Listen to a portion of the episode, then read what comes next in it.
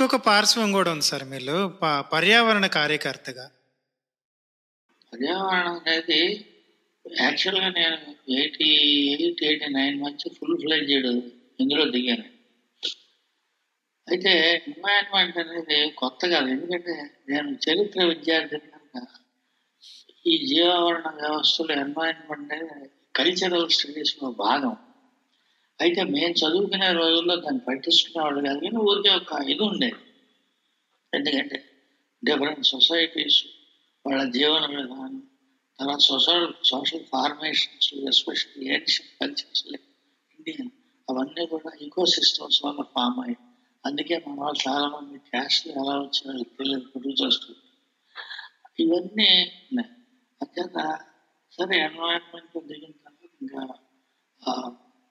Full ఫ్లెడ్జెడ్గా ఒక కార్యకర్తగా క్యాంపెయినర్గా యాక్టివిస్ట్గా చేస్తూ వచ్చాను. అయితే చాలామందికి తెలియని విషయం అంటే ముఖ్యంగా రచయితలు విమర్శలు అలాగూ లేదు కానీ నేను ఎన్వైరన్మెంట్ వీటి మీద నాకు ఎక్కువ ఇష్టం అని అలా అలా ఒక ఇది ఒకటి ఉంది.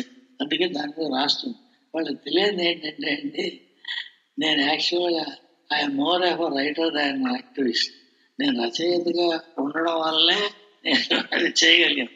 ఎందుకంటే ఎన్వైరన్మెంటల్ ఇష్యూస్ పట్ల నా రెస్పాన్స్ ఎప్పుడు రచయితగా ఉంది ధర్మాగ్రహం అంటున్నారు సరే మోహన్ గారు అప్పుడు అంటుండేవారు. ఈ ఆ ధర్మాగ్రహం వల్ల రైటర్ ఉండే ధర్మాగ్రహం వల్ల నేను ఎన్వైరన్మెంటల్ ఇష్యూస్ ట్యాకప్ చేసి కోట్లకు వెళ్ళి అరిసి కూడా చేసి క్యాంపెయిన్ చేసి ఇవన్నీ తిరిగి చేసేవాడు వర్క్ కండక్ట్ చేసి చాలా చేసేవాడు. నా పరిధిలో అది it it is my reaction response as a writer అది చాలా మందికి తెలియదు. ఇంకోటి వీళ్ళకి తెలియని విషయం ఏంటంటే చాలా మంది రైటర్స్ వెస్ట్రన్ కంట్రీస్ వాళ్ళ సాహిత్యం కాక వేరే పార్షన్ కూడా ఉంది. నాకు చాలా ఇష్టమైన నొబకో ఉన్నాడు కదా. నొబకో వరల్డ్లో ఉండే బెటర్ పెద్ద బట్టల స్పెషలిస్ట్లో అలా చాలా మంది ఇతర ఇతర ఇంట్రెస్ట్లు ఉంటాయి. వీళ్ళకి తెలుగులో ఏంటంటే మార్క్సిజం యాక్టివిజం ఉంటే వాళ్ళకి అభ్యంతరం లేదు. కానీ ఇతర ఇది ఉంటే మధ్య ఇది సంబంధం లేదు? ఏమనుకుంటారో తెలియదు. ఒక వ్యక్తిత్వం తాలూకు మిగతా యాక్చువల్ వ్యక్తిత్వానికి అనేక పార్శ్వాలు ఉంటాయి కదా. ఇవన్నీ కలిస్తేనే వ్యక్తిత్వం అవుతుంది కదా. మన ప్రాపంచం దృక్పథాన్ని విస్తృతం చేసేది ఇదే. ఇది వీళ్ళకి తెలియదు. ఇతర అభివృద్ధి సంగీతం సాహిత్యం నృత్యం సినిమా ఇవన్నీ అంత సారవంతం చేస్తాయి. సారవంతం చేస్తాయండి అవి అది వీళ్ళకి తెలుస్తారు సరే ఏదైనా అది అందువల్ల ఇట్లా ఎన్వైరన్మెంట్ ఇంకో తమాష చెప్పండి నబుకో అంటే జ్ఞాపకం వచ్చింది. నవ్వుకో డైరెక్ట్ స్టూడెంట్ ఒక అతను ఉండేవాడు. కార్నెలియస్ హాన్ బేయర్ అని కార్తీ అనేవాడు. నాకు చాలా కావాల్సిన ఫ్రెండ్ వాడు జర్మను కెనడాలో ఉంటాడు వాడు. అతను లింగ్విస్టిక్స్ కాదు. అతను తెలుగు నేర్చుకున్నాడు. తెలుగు నేర్చుకుని నాతో ఇంకోరు వచ్చి వాడిని బాపట్లో పెట్టాను అక్కడ చేస్తే బాపట్లో ఫ్రెండ్ దగ్గర పెట్టాను ఆ కార్కి he was direct student of Nabokov నేను చెప్పాను నేను నాకు చాలా ఇష్టం అయ్యా ఆయన. ఆయన కావాలి అప్పటికే ఆయన పుస్తకం చదివాను లలిత సో చెప్పాను అంటే ఈ వాజ్ వెరీ ఆయన గురించి చెప్తున్నాడు నవ్వుకో అట్లాగా దట్ వాజ్ శ్రీ గారు చెప్పండి. ఈ ప్రశ్న ఏంటంటే ఇప్పుడు మీకు సరే మీరు ఇంతమంది మీరు ఇప్పటిదాకా టచ్ చేసినవన్నీ కూడా చాలా రెండు మూడు పారిశ్రాలు మాత్రం ఇంకా పారిశ్రాలు మీకు చాలా పారిశ్రాలు ఉన్నాయి కదా. అంటే శ్రీకాంత్ శర్మ గారితో కానీ శ్రీమన్నారాయణతో కానీ లేకపోతే అక్కడ ఉన్న స్మైల్తో కానీ ఇస్మాయిల్తో కానీ కథల్లో కానీ మీ దాంట్లో కానీ బరువు సామాన్లు దించుకున్నట్టుగా అలా అన్ని దించేసుకునే పోయారు కానీ ఎక్కడ ఏది విషయాన్ని ఎప్పుడు ఎక్నాలజీ ఎక్కడా చేయకుండా మీరు అలా వెళ్ళడంలోకి కొంచెం ఆశ్చర్యం కలిగిస్తుంది. సాధారణంగా రచయితలు అనే వాళ్ళు ఎక్కువ మోస్తూ ఉంటారు కదా. మరీ బరువు సామానాన్ని ఖాళీ చేసేయాలా రూమ్ అంతా? అది మీకు సంతృప్తికరంగా చెప్పలేము. ఎందుకంటే ఆ అవసరం నాకు పడలేదు. రెండోది నాకు మీకు ఒకసారి చెప్పాను ఆసన జానకి చాలా జ్ఞాపకం ఉందా? అవును. ఆకండి జానకిరామ్ గారు ఒకసారి నేను కథ అప్పుడు జ్యోతిలో వీటిలో కృష్ణ ప్రజల కథలు శ్రవంతిలో కూడా రాశానండి నేను అరవై మూడు కథలు. ఏ అంతిమ పాల్గొంటాయి ఆయన ఆయన నేర్పి మా యూనివర్సిటీ కూడా ఇచ్చాను జ్యోతి. ఈ కథ చదవండి అయితే మళ్ళీ వచ్చేటప్పుడు ఆగడం అలవాటు నాకు. టీ ఇచ్చి కబుర్లు చెప్పేవాడు. ఆయన. బాగుందా బాగా రాసావు అని ఒక మాట అని చెప్పి.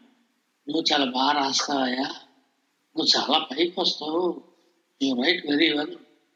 అందుకని నీకు ఒక మాట చెప్తున్నాను. నువ్వు ఎప్పుడు కూడా నీ మేధాశక్తి నువ్వు గొప్ప స్కాలర్ ఇవన్నీ అయితే ఒకవేళ. అది రీడర్స్ మీద చూపించక దయచేసి అది యూ హ్యావ్ నో రైట్ ఏదో సందర్భాన్ని మీరు చెప్పచ్చు కానీ మీ స్కాలర్షిప్ ఏదైతే ఉంటే అదంతా వీళ్ళు లెక్కన రుద్దాలి చెప్పాలి ఇటువంటి పెట్టుకోకు. అది వెరీ రాంగ్ అని వీళ్ళు మీలా తెలిసిన వాళ్ళు చాలా మంది ఉంటారు రీడర్స్ అంచేత అటువంటి పొరపాటు చేయకు. నీ ఇంటలెక్చువాలిటీ అంతా ఈ ప్రదర్శన ఈ ప్రదర్శన చేయకప్పుడు దట్ వెరీ రాంగ్ అది మరి ఆయన సుబ్రహ్మణ్యం గారు ఇది ఆయన నేర్చుకోవడం అదొకటి బాగా సింకింగ్ అంటే దానివల్ల కాదు కానీ ఆ అవసరం కలగలేదు మామూలు ఇప్పుడు నేను రాసిన కథల్లో ఇప్పుడు వాళ్ళే వీళ్ళని త్రీ కోట్ ఇంకోటి మీకు ఒకటి అనేక సార్లు చెప్పాను నేను. నా కథల్లో నేను ఇంటర్ఫేర్ అవను ఇప్పుడు. నేనేంటి సార్? రైటర్ అది మీకు తెలుసు కదా. నేను writer in my stories writer ఎప్పుడు మీరు గమనించారు వాడు మధ్యలో వచ్చి ఉపన్యాసాలు ఇవ్వడం స్టేట్మెంట్లు ఇవ్వడం చేయడు. పైగా క్యారెక్టర్స్తో కూడా ఇంటర్ఫేర్ అవ్వడం రైటర్ వాళ్ళు మానాన్ని వాడు బతుకుతారు అంతే. నేను ఇంటర్ఫేర్ అవ్వను. అంచేత ఎవరైతే ఆధార్ బ్యాక్డ్ క్యారెక్టర్స్ ఉంటాయో వాళ్ళు రచయిత అభిప్రాయాలు చెప్తున్నారు లేకపోతే మధ్యలో రైటర్ వచ్చి ఏదో గొప్ప విషయాలు అవి చెప్తుంది అది కథకి సంబంధం ఉండదు. ఉన్నా హెవీగా అనిపిస్తుంది. నాకు ఐ డెంట్ డూ ఇట్ నేను అందుకే ఎవరు నన్ను పట్టుకోలేదు. అందరు పాత్రలు చెప్పే అభిప్రాయాలు పాత్రలు కానీ నాకు కాదు నావి కాదు. ఆ సందర్భంలో ఆ క్యారెక్టర్ ఎలా ఫీల్ అయితే వాళ్ళు మాట్లాడతారు కానీ నేను మాట్లాడు నాకుండే ప్రిజుడీసెస్ కానీ నాకుండే అభిమానాలు కానీ అవి they are not reflected in my stories కాకపోతే మృణాల్ సేన్ ఒకసారి ఒక మాట చెప్పాడు. I think I told you ఏంటంటే ఆయన ఏం చెప్పాడంటే ఏమయ్యా కెమెరా తీసుకొచ్చి పాతాం ఒక చోట. మేము సినిమా చేస్తాం మీరు చూస్తారు. అంటే మీరు ఏం చూస్తారు స్క్రీన్ మీద? నేను ఏం చూడమంటే అదే చూస్తాను కదా.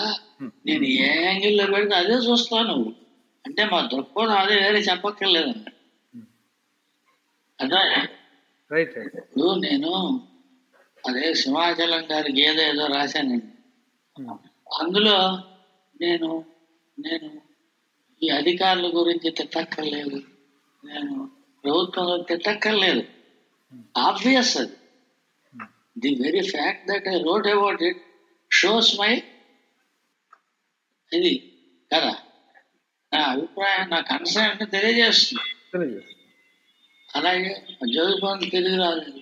లేకపోతే భగవంతం కోసం లేకపోతే ఇంకోటి ఇంకోటి అన్నీ కూడా నా అభిప్రాయాలే కదా. అది. కాకపోతే అందులో మళ్ళీ పాత్రలు నా అభిప్రాయాలు అదే వస్తువుకు సంబంధించిన వరకు నేను మీరు చదువుతున్నాను.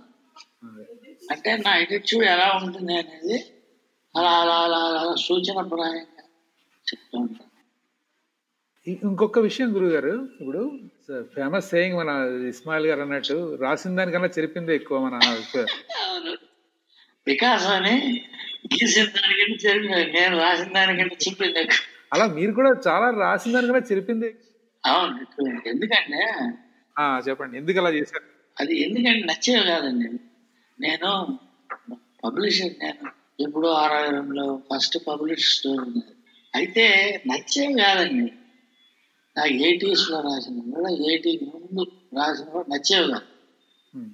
ఏదో తేడా బాగుండేవి చదవడానికి బాగానే ఉండేవండి.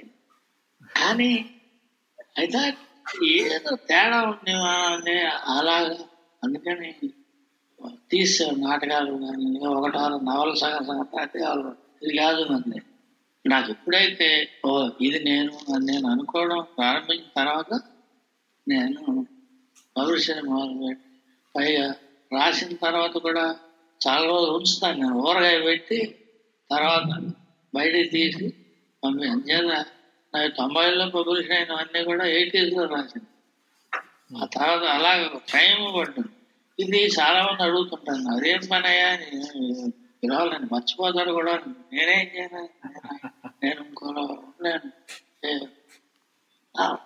మర్చిపోతారంటే నేనేం చెప్పను దానికి? ఇప్పుడు ఒకప్పుడే జ్ఞాపకం ఉంటే మర్చిపోవడానికి? అలా చేస్తుంటాను అంటే నాకు నచ్చితే తప్ప ఇప్పుడు తాతగారు ఒక మాట చెప్పారు ఇందాక చెప్పడం మర్చిపోయాను. నీ రైటింగ్స్ మీద నీకు గౌరవం ఉండాలి అబ్బాయి. నేను ఎప్పటికీ మర్చిపోను. తత్వమసి అనే బ్రహ్మవాక్యం వాక్యం నాడు నీ మీరు ఆలోచించండి. నీ రైటింగ్ మీద నీ గౌరవం ఉండాలంటే ఏంటి? మజాగా కాదు. అది ఇతరులతో చెప్పడం సులువు. చాలా బాగా రాశాను సార్ మోహన్ గారు. ఇంటికి వెళ్ళినప్పుడు నువ్వు ఒక్కడ ఏకాంతంలో ఉన్నప్పుడు నువ్వు చెప్పేది నిజమేనా? మోహన్ గారి దగ్గరికి వెళ్ళి ఒక గొప్ప కథ రాశానయ్యా అంటే నీ ఫ్రెండ్ గారితో బాగుంది కానీ నిజమేనా? నువ్వు నిజంగా అనుకుంటున్నావా? ఎవరిని మోసం చేస్తున్నావు నువ్వు? యువర్ డిసింగ్ యువర్ ఈ బాధ నాకు ఎక్కువ. నీ రచనల మీద నీ గౌరవం సామాన్యమైన విషయం కాదు. అలాగా నేను ఒక వాచ్ ఫర్ ఇట్ ఇవాళ నేను రాసిన నేను పబ్లిష్ ప్రతిదీ నాకు నచ్చింది. ప్రతి దాన్ని నేను డిఫెండ్ చేస్తున్నాను. కొన్ని వచ్చి డజన్ మీన్ చాలా గొప్ప భూమి బద్దలైపోయేది అని నేను అన్నాం నేను రాసినవి ఖచ్చితంగా నేను ఐ కెన్ డిఫెండ్ అది నాకు మనస్ఫూర్తిగా నిజాయితీ రాసింది నచ్చింది. ఆ- అటువంటి సెల్ఫ్ అనాలిసిస్ అవసరమైన దానికంటే ఎక్కువ. కానీ మీరు గురుగారు ఇంకొక విషయం మీరు రాసింది మామూలు విషయం కాదు. ఇప్పుడు నాకు కారణం ఏంటంటే నాకు ఒక్కటి గుర్తొస్తుంటుంది. ఒక పెయింటర్ అదేదో ఆ ఏం పెయింటింగ్ అంటారో తెలియదు కానీ ఒక పెయింట్ వేసిన తర్వాత దాని మీద ఒక నల్లటి రజన లాంటి పౌడర్ వేస్తే అది బొమ్మ వస్తుంది చూసారా? అలాగా అలాగా మీ అద్భుతమైన పెయింటింగ్ లోపల ఉంటుంది. అది మీకు అది డిస్కవర్ చేయడానికి చాలా కష్టమైన విషయం. మీ రైటింగ్లన్నీ కూడా మొదటిసారి చదివినప్పుడు అబ్బాయి ఏ ఇదేంటో నేనే రాసేయగలను కదా ఇలాంటి కథలు అనుకునేటువంటి దుస్థితి నుంచి తర్వాత తర్వాత ఆలోచిస్తే ఏంటి? ఒక వాక్యం కూడా నేను ఇలా రాయగలను అనేటువంటి ఫీలింగ్ పనులు పనులు చాలా పొరలు ఉంటాయి. అది అది చాలా అంటే పైకి చదివినంత సామాన్యమైన విషయం కాకుండా పైగా ఎక్కడో మొత్తం కథ ముడి అంతా కూడా ఎక్కడో ఒక చిన్న వాక్యంలోనో లేకపోతే పైన ఎక్కడో మీరు అక్కడ పెడతారు అక్కడ కీ అక్కడ పెడతారు. ఆ కీ వాడి ఫాస్ట్గా వెళ్ళిపోయాడు అనుకోండి మొన్న వాళ్ళు ఎవరో డిస్కస్ చేసినట్టుగా మిస్ అయిపోయేది ఏదో రకరకాల కన్క్లూజన్ ఇప్పుడు అందుకే ఇప్పుడు నేను అందుకే రిపీటెడ్గా రిపీటెడ్గా నేను మీలాంటి మిత్రులతో ఇవ్వండి. రైటరు రీడరు మధ్య ఈ స్విచ్ ఆన్ చేసేవాడు ఉంటాడు విమర్శకు మన తెలుగులో అనేవాడు చెప్పాలి. నాయన ఇది ఉద్దేశం గొడవ ఇది. అది మనకి దురదృష్టవశాత్తు అటువంటి ఫెసిలిటీ లేదు. అంచేత నువ్వు ఎంత భూమి బద్దలైపోయేది రాసినా ఎవరికి అక్కర్లేదు. ఇప్పుడు నేను ఉపయోగించినటువంటి ఈ లిటరీ డివైజెస్ అది రైటర్ అలాగే చేయాలి కదా.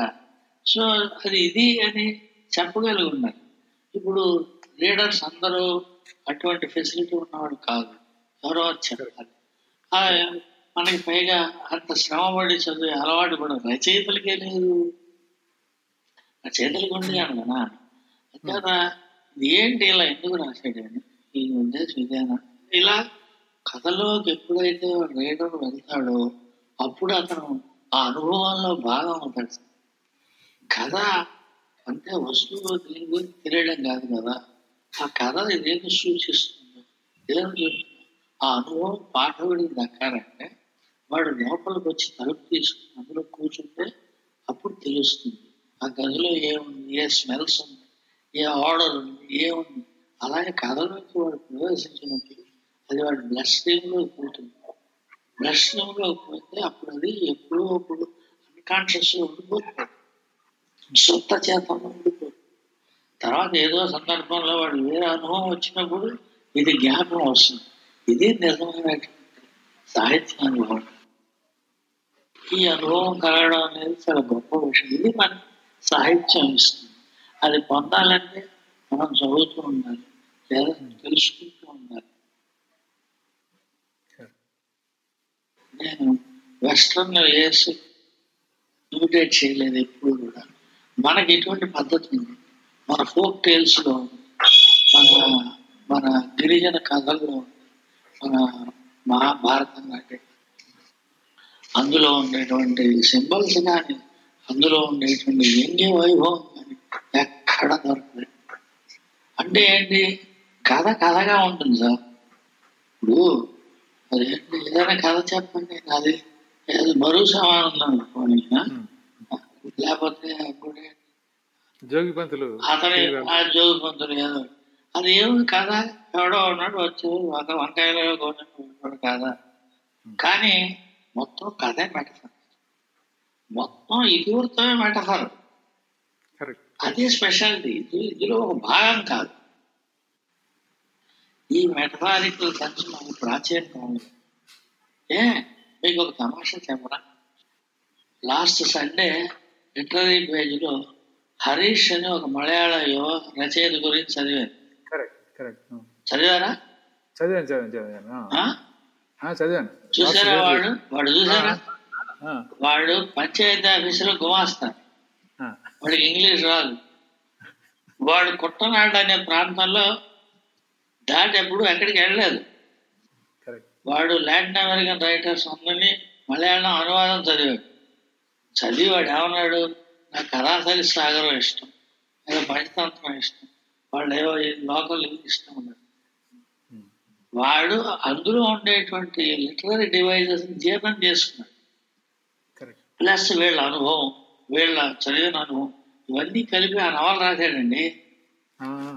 అది మార్కెట్ గారి తలదాన్ని వెంటనే ఆవిడెవరో ఇంగ్లీష్లో ట్రాన్స్లేట్ చేసింది. పుస్తకం అవ్వకుండా చేసింది. మనకు అటువంటి లేదు. అతను అతను ఇన్ఫ్లుయెన్స్ చేసి నేను వెంటనే మీ ఫోన్ సెల్ ఉంటే మాకు ఫోన్ ఏమంటే చూసారా? నాలాంటి వాడు ఉన్నాడు. వాడికి ఆ కథలు అవి ఇందులో ఉండే ఔచిత్యం మేము పట్టుకున్నాం అది ఉన్నాడు. ఇంకో తమాషా చెప్పంటారా అందులో ఆ మొదటి వాక్యాల్లో మొదటి వాక్యాల్లో ఉంటుంది ఏదన్నా రచయిత రాయొచ్చు ఇమాజినేషన్లో అసలు ఇమాజినేషన్ అంటే ఏంటో మన రచయితకి తెలియదండి. అసలు ఇమాజినేషన్ అంటే తెలియదు ఏ? బెంగాల్ టైగరు సంస్కృతం మాట్లాడచ్చు దానికే ఉందండి నాకు మెదడులో పెద్ద టార్చరీ yes. రెండు రోజులు మదన పడ్డాను. ఓ ఓ ఈ మూడు కళ్ళ చెప్పు సంస్కృతం మాట్లాడింది అన్నాడు వీడు. సరదాగా ఇది మామూలు ఆఖరికి within forty eight hours or so నేను ఒక కథ కల్పించాను Hmm. ఎటువంటి కథ అంటే అది అన్ని రకాలైన సివిలైజేషనల్ యాంగిల్స్ ఉంటాయి స్మాల్ స్టోరీ నాగరికత సంస్కృతికి సంబంధించినటువంటి పార్శ్వాలు చూసారా? యాక్సెప్టెన్స్ రిజెక్షన్ వగైరా వగైరా. ఇది ఎంత భయంకరమైనటువంటి విషయం. చాలా సింపుల్లో నేను దాన్ని ఇప్పుడు రాయాలి ప్రస్తుతం ఏదో రాస్తున్నా కదా. కాదు ఈ కొత్త సంకలనం అది కూడా. ఫ్యాంటాస్టిక్ స్టోరీ అయితే problem I should say that ఎందుకంటే అది ఎవడు చదవడు. అలాగా ఇప్పుడు అందులో ఏంటి వీడు ఏం చేశాడని మరి? ఓపికతో రీడర్స్ చదవాలి.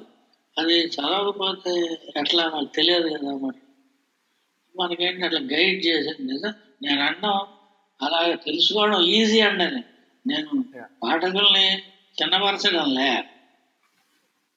పాఠకులు తెలియకపోవచ్చు అండి పాఠకులు తెలియాల్సిన అవసరం కూడా లేదు. ఆ- పని విమర్శకుడు చేయాలి. అది లేదు. అది లేదు. పైగా వీడు అలవాటు చేశారు బాగా.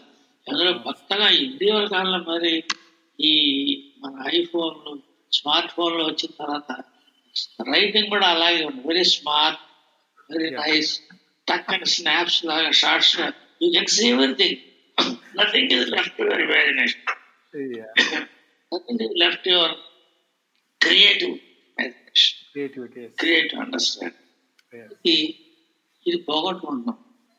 ఇంకోటి జరుగుతుందండి. మీరు గమనించే గొప్ప విషయం కాదు కానీ కొన్ని సంవత్సరాల నుంచి మన అందరం కూడా చదవడం కంటే చూడడం ఎక్కువ చేస్తాం. Thanks to visual media explosion మాకన్నా ఎక్కువ మీరే చేస్తున్నారు కదా పని మాకన్నా ఎక్కువ మీరే చేస్తున్నారు కదా పని రోజుకు రెండు సినిమాలు చూస్తారు మనం ఎక్కువ చూస్తున్నాం. అంటే ఏంటన్నమాట ఇది ట్రాన్స్లేట్ మన అనుభవం ట్రాన్స్లేట్ అవుతుంది. అదే. నేను రాసే వాటిలో చాలా వాటిలో విజువల్ మీడియా దానికి ఇన్ఫ్లుయెన్స్ ఉంది. ప్రసాద్ గేదె మీద పెట్టలో చాలా సీన్స్ మీకు విజువల్ మీడియా ఇన్ఫ్లుయెన్స్ ఉంది. వాళ్ళిద్దరూ బాల్కనీలో కూర్చుంటారు చూసారా? అవునవును. అవన్నీ విజువల్ మీడియా దానికి ఇన్ఫ్లుయెన్స్ చెప్పకుండా దృశ్య దృశ్యీకరణం చేయడం.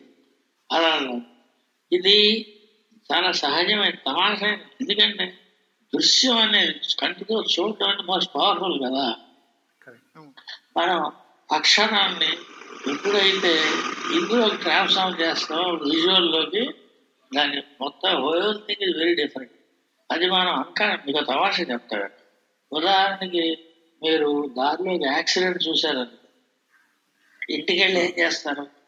ఇలాగా దారిలో కారు గుద్దేసి ఒక కుర్రాడు పడిపోయాడు పాపం చచ్చిపోయాడు అని చెప్పరు మీకు. మీరు ఏం చెప్తారంటే చాలా వివిడ్గా డిస్క్రైబ్ చేస్తారు. పాపం కాలు విరిగిపోయింది నడుము విరిగిపోయింది ప్రాణం ఉంది ఇలా కొట్టుకుంటున్నాడు. నోట్లోంచి రక్తం వస్తుంది. మొత్తం డిస్క్రైబ్ చేస్తారు. You know what you are doing కాన్షియస్గా చేయట్లేదు మీరు ఏం చేస్తున్నారంటే మీరు మీ ఆవిడకో మీ అబ్బాయికో ఎవరికో ఒక దృశ్యాన్ని చూపిస్తున్నారు ఒక దృశ్యాన్ని మీరు చూపిస్తున్నారు. చూపించడంతో ఊరుకోవట్లేదు మీరు. పాపం అన్ని డిస్క్రైబ్ చేస్తూ వివిడ్గా ఆ వినే వ్యక్తిని నువ్వు నీ మనస్సులో దీన్ని చూడు అని చెప్తున్నావు. You are prompting the listener to visualize what you had seen ఒక ఒక ఒక ఒక సంఘటనని మీరు ఏం చేస్తున్నారండి? దృశ్యమానం చేస్తున్నారు. దృశ్యమానం చేస్తున్నారని మీకు తెలియదు. మీరు శబ్దాలను ఉపయోగించుకుంటున్నారు.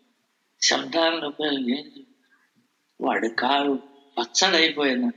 కాలు విరిగిందని ఎందుకంటారు పచ్చడైపోవాలి.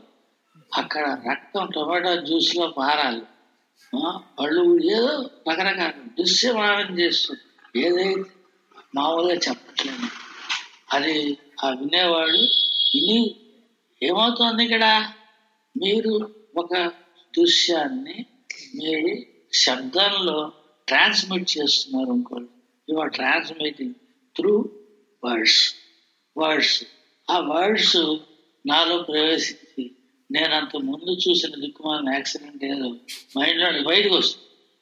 మన మన మన మన అన్కాన్షియస్ బయటకు వస్తుంది. వాడు వారు నేను ఊహించుకుంటాను నాకు నా కళ్ళ దగ్గర ఎవడో కుర్రాడు పడిపోవడం చేతికి ఇవన్నీ మీ అంటే మీరు ఏం చేస్తున్నారు నాకు? You are prodding me to visualize ఇది నిత్యం జరుగుతుంది. దాన్ని బాగా సర్ఫేస్ ఒక రావడానికి కారణం అంటే నాగరికమే వచ్చిన మార్పులు విజువల్ ఇది ఎక్కువే. ఇది చాలామంది ఇప్పుడు రాష్ట్రం రైటర్స్ అందరికీ ఇన్ఫ్లుయెన్స్ అందరికంటే ఎందుకంటే మన వకాబులరీలో ఉంది. మన వకాబులరీలో ఇది అంత సీన్ లేదు నీకు. అంత సీన్ లేదు ఎందుకంటాడు మరి మా చిన్నప్పుడు అనేవాళ్ళం కాదు మేము. మాకు తెలియదు కట్ చేస్తే అక్కడికి కట్ చేయడం ఏమిటి? ఎందుకంటాం? లాంగ్ షాట్లు చూశాను గురు నేను లాంగ్ షాట్లు చూడడం దూరంగా చూశాను అనేవాడు ఇప్పుడు మేము అదే అండి. మన అందరం సో ఈ ఇన్ఫ్లుయెన్సెస్ సివిలైజేషన్ ఈ రకమైనటువంటి విలువలు అందులో నాకు వ్యక్తిగతంగా ఈ దృశ్యవాద్యం మీద విపరీతమైనటువంటి వ్యామం కాస్త కోస్త కాదు నాటకం సినిమా అంటే వ్యామం నేను మోహన్కి చెప్పాను లేదు కొంతమంది ఫ్రెండ్స్తో చెప్పాను నాకు దృశ్య మాధ్యమంతో ఒక అద్భుతమైన వివాహేతర సంబంధం ఉందండి. Most enduring beautiful extra marital relationship visual అంటే ఈ ఈ విషయం చెప్పలేదు కానీ ఈ రహస్యం చెప్పలేదు కానీ చాలా ఎక్కువ దగ్గర సంబంధం ఉన్న విషయం చెప్తుంది అంటే నాకు పోయే లోపల గారు నేను పోయే లోపల కనీసం ఒకటైనా నాది ఏమన్నా సినిమా తీస్తే బాగున్నాయా అంటాడు మోహన్ గారితో. అదే నా నిజంగా నేను అనుకుంటున్నా ఏ పిక్చర్ చేస్తా నాకెందుకు పట్టుకుంది కానీ సినిమాలు చూస్తున్నా అంటే ఏం లేదండి. క్రియేటివ్ రైటర్ నేనే అన్నాను లేదు నేను ఒక్కడనే అన్నాను లేదు.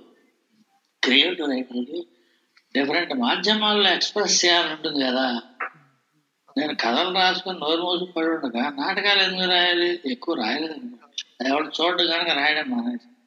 నాటకం మీద ఎందుకు పోవాలి? ఎందుకంటే అదొక క్రియేటివ్ డివైస్ కదండి. సినిమా మీద ఎందుకు పోవాలంటే ఇంకో ఇలా వేరియడ్ ఎక్స్ప్రెషన్స్ వాటి మీద ఇంట్రెస్ట్ అన్నమాట.